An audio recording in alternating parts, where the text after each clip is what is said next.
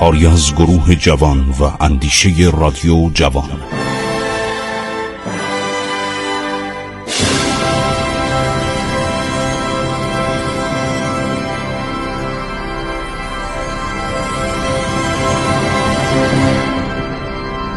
بسم الله الرحمن الرحیم. به نام خداوند بخشاینده مهربان.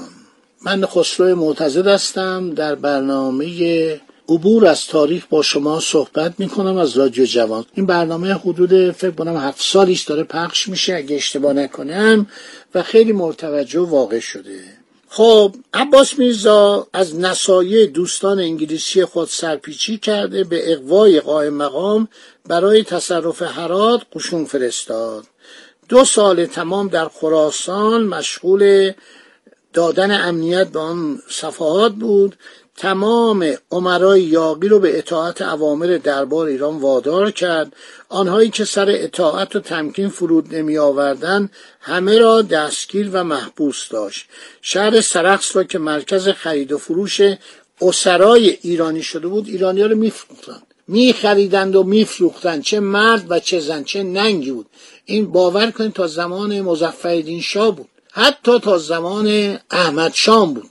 یه عده از این قبایل وحشی آسیای مرکزی بودن می اومدن رعایای ایران رو می گرفتن می بردن و می فروختن خب ادامه خواهیم داد باقی مسائل که دکتر مکنایل وزیر مختار انگلیس می‌خواد بره خراسان مانع از مسافرت عباس میرزا به خراسان بشه. فریزر اشاره به نصایح دوستان انگلیسی عباس میرزا می‌کنه. همین مکنایله که سعی می‌کنه که عباس میرزا به طرف هرات نره.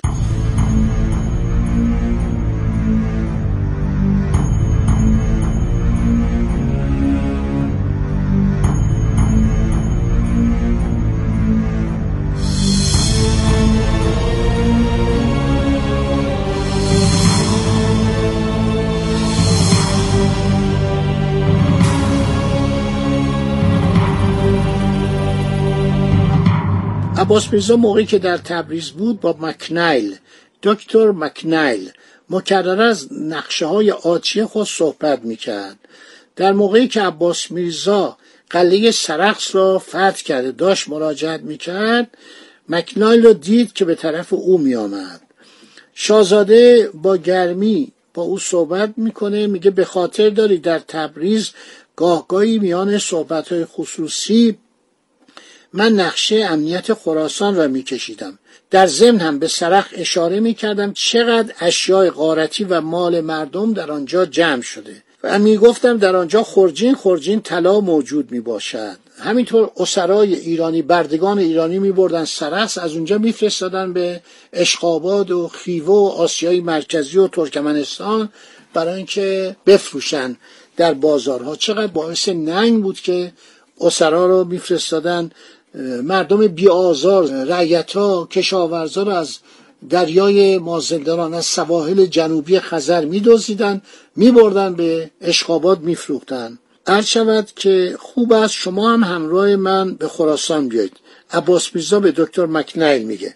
از اموال قیمتی و طلای فراوان آنجا سهم ببریم. شما تنبلی کردید. من چند روز هم برای آمدن شما صبر کردم و نیامدید. مرگ بیموقع عباس میرزا برای ایران یک بدبختی بزرگی بود.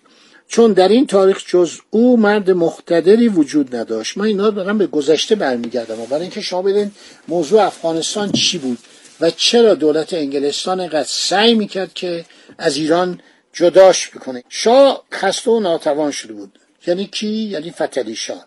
درباریان او جز یک عده شیاد و چاپلوس و طماع و دسیسهگر کسان دیگری نبودند مردان دیگر که صاحب فکر سلیم بودند مانند میرزا ابوالقاسم پسر میرزا بزرگ قائم مقام که پس از فوت عباس میرزا وزیر محمد میرزا وزیر عباس میرزا شد دشمنان زیادی داشت. مثل همین حاج میرزا خائن و بیلیاقت و بیسواد. در نوشته های نویسندگان انگلیسی در این تاریخ دیده می شود که عمال سیاسی انگلیس نسبت به قائم مقام حس دشمنی و بدبینی داشتند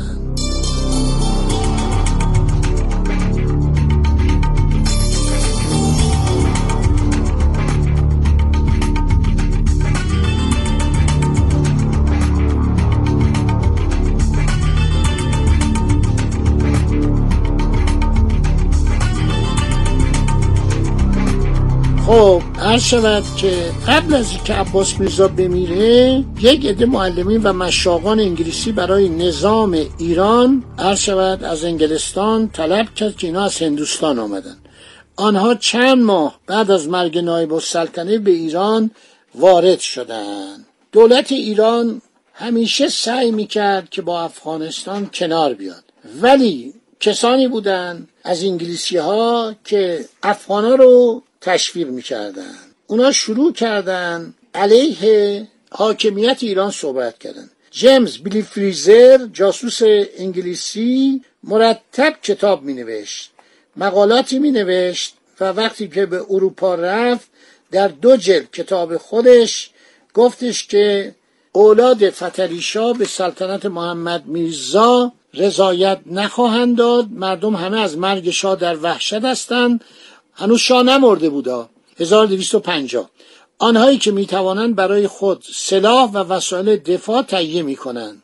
قیمت بارود خیلی ترقی کرده. مکنایل به فریزر گفته بود وقتی که در خلوت به دربار شاه می‌روم مشاهده می‌کنم که همه مشغول تهیه سلاح می‌باشند. دکانهای اسلحه فروشی پر از جمعیت می باشد شاه میری دیگه همیشه تو ایران باعث وحشت بوده. مردم همه برای خود و کسان خود اسلحه تهیه می‌کنند.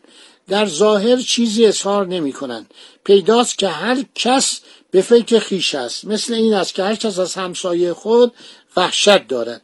حتی در میان طبقات عالی نیز دیده نمی شود که اتحاد و صمیمیت بین آنها وجود داشته باشد. در آن زمان هر شود عباس میرزا در حالی که جوان بود گفته بودن این به زودی میمیره. بعدم که مریض شد و مرد و بیچاره آدم واقعا سلحشور و با غیرتی بود. خب بگذاریم فریزر در یادداشتهای خودش در دو جلد مطالبی صحبت کرده. فریزر از شاهزاده محمد میرزا که همه ازش بد می‌گفتن تعریف کرده. بزرگترین فرزند مرحوم نایب السلطنه با استعدادترین اولاد فتلیشا می باشد. هم از حیث اخلاق و پاکدامنی هم از حیث زندگانی خصوصی. این شاهزاده مردی خداشناس و به انجام وظایف خود آشناست. هنوز دامن او به هیچ نوع فساد اخلاق آلوده نشده.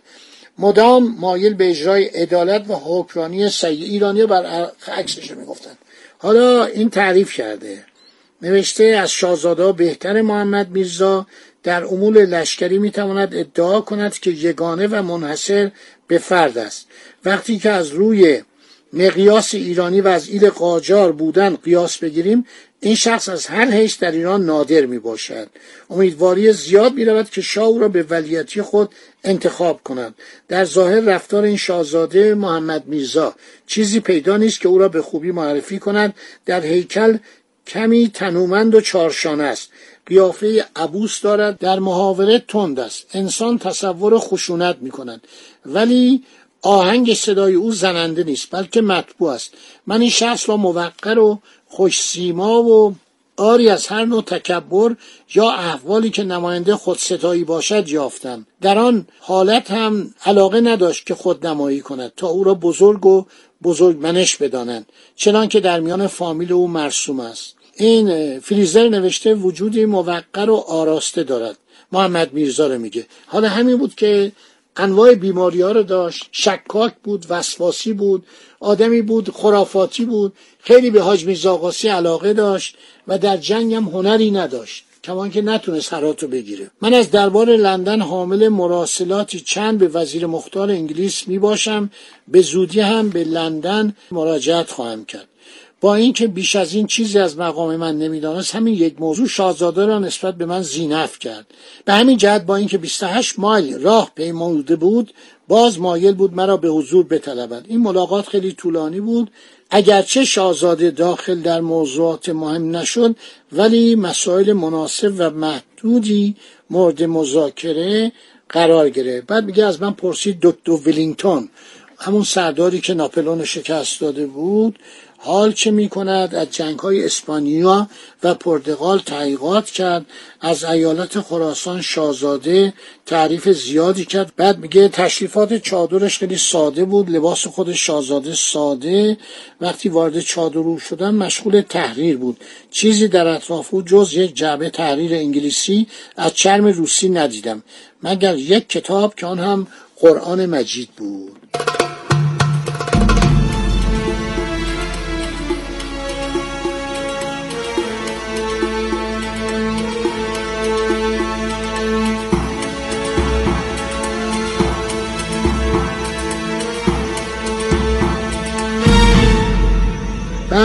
دیگه رفتم پلو قایم مقام چادر قایم مقام خیلی محقر و کوچک بود. بدون تشریفات بیرون آمد دست مرا گرفت به داخل چادر بردیم. در آنجا فقط دو نفر منشی و چند نفر غلام بودند که برای انجام خدمات قائم مقام حضور داشتند.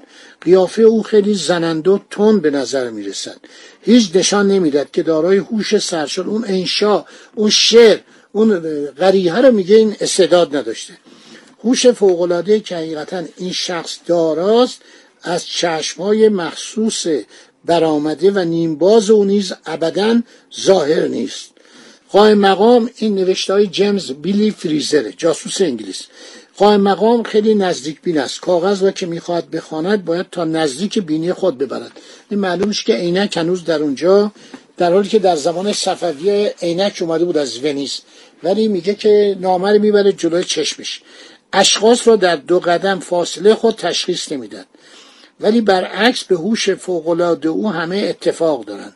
پدر او میرزا بزرگ در هنگام حیات به هوش و فراست معروف بود و همه تصدیق دارند که پسر بر پدر از این جهت برتری دارد و به مراتب فهیمتر است. فعلا بعد از امین الدوله این مرد اول شخص است. عبدالله خان امین الدوله صدر اعظم بود که ابتدا در پیشگاه عباس میرزا و فعلا نزد محمد میرزا مهام عبور را در دست دارد فریزر عجیبه از قائم مقام تعریف می‌کنه یک دیپلمات سعی و با معنی ایرانی می‌باشد. تیسوش و آلندیش همش هم بد می‌گفت می‌گفت خیلی زیاد بیخود میگن این باهوشه. با اراده می‌باشد غالبا از روی دقت و احتیاط فوقالعاده مقصود را هدف قرار می‌داد در نتیجه مشاهده می‌کند که با طرز عمل ساده مقصود بهتر انجام میگردند خب حالا زیاد نوشته درباره این درباره افرادی که در تهران بودن از عرض شود که قائم مقام که همه امور در دستش بود و فعالیت های ارتشی هم نظارت می‌کرد. عرض شود که میگه با من صحبت کرد گفت با من حرف بزن. با من صحبت کن. من تمام صحبت ها رو کردم. برای ما شام آوردن. تا نصف شب نزد قائم مقام بودم و دیدم از وقت خود خیلی تجاوز کردم. بعد گفتم که من برم و شما استراحت کنید. جواب داد استراحت. خواب من چگونه می‌توانم بخوابم؟ با این همه مشکلات در مملکت من چگونه می‌توانم بخوابم؟ خب عباس میرزا میمیره و دوباره انگلیسی ها شروع می‌کنن به تفتین برای جدا کردن هرات افغانستان از ایران. خدا نگهدار شما تا برنامه بعد.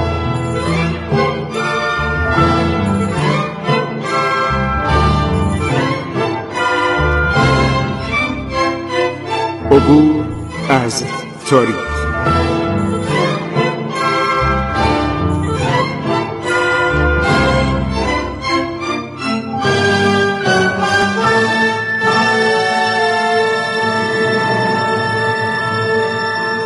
ایران با شکوه. سرگذشت ایران ما به روایت خسرو معتزد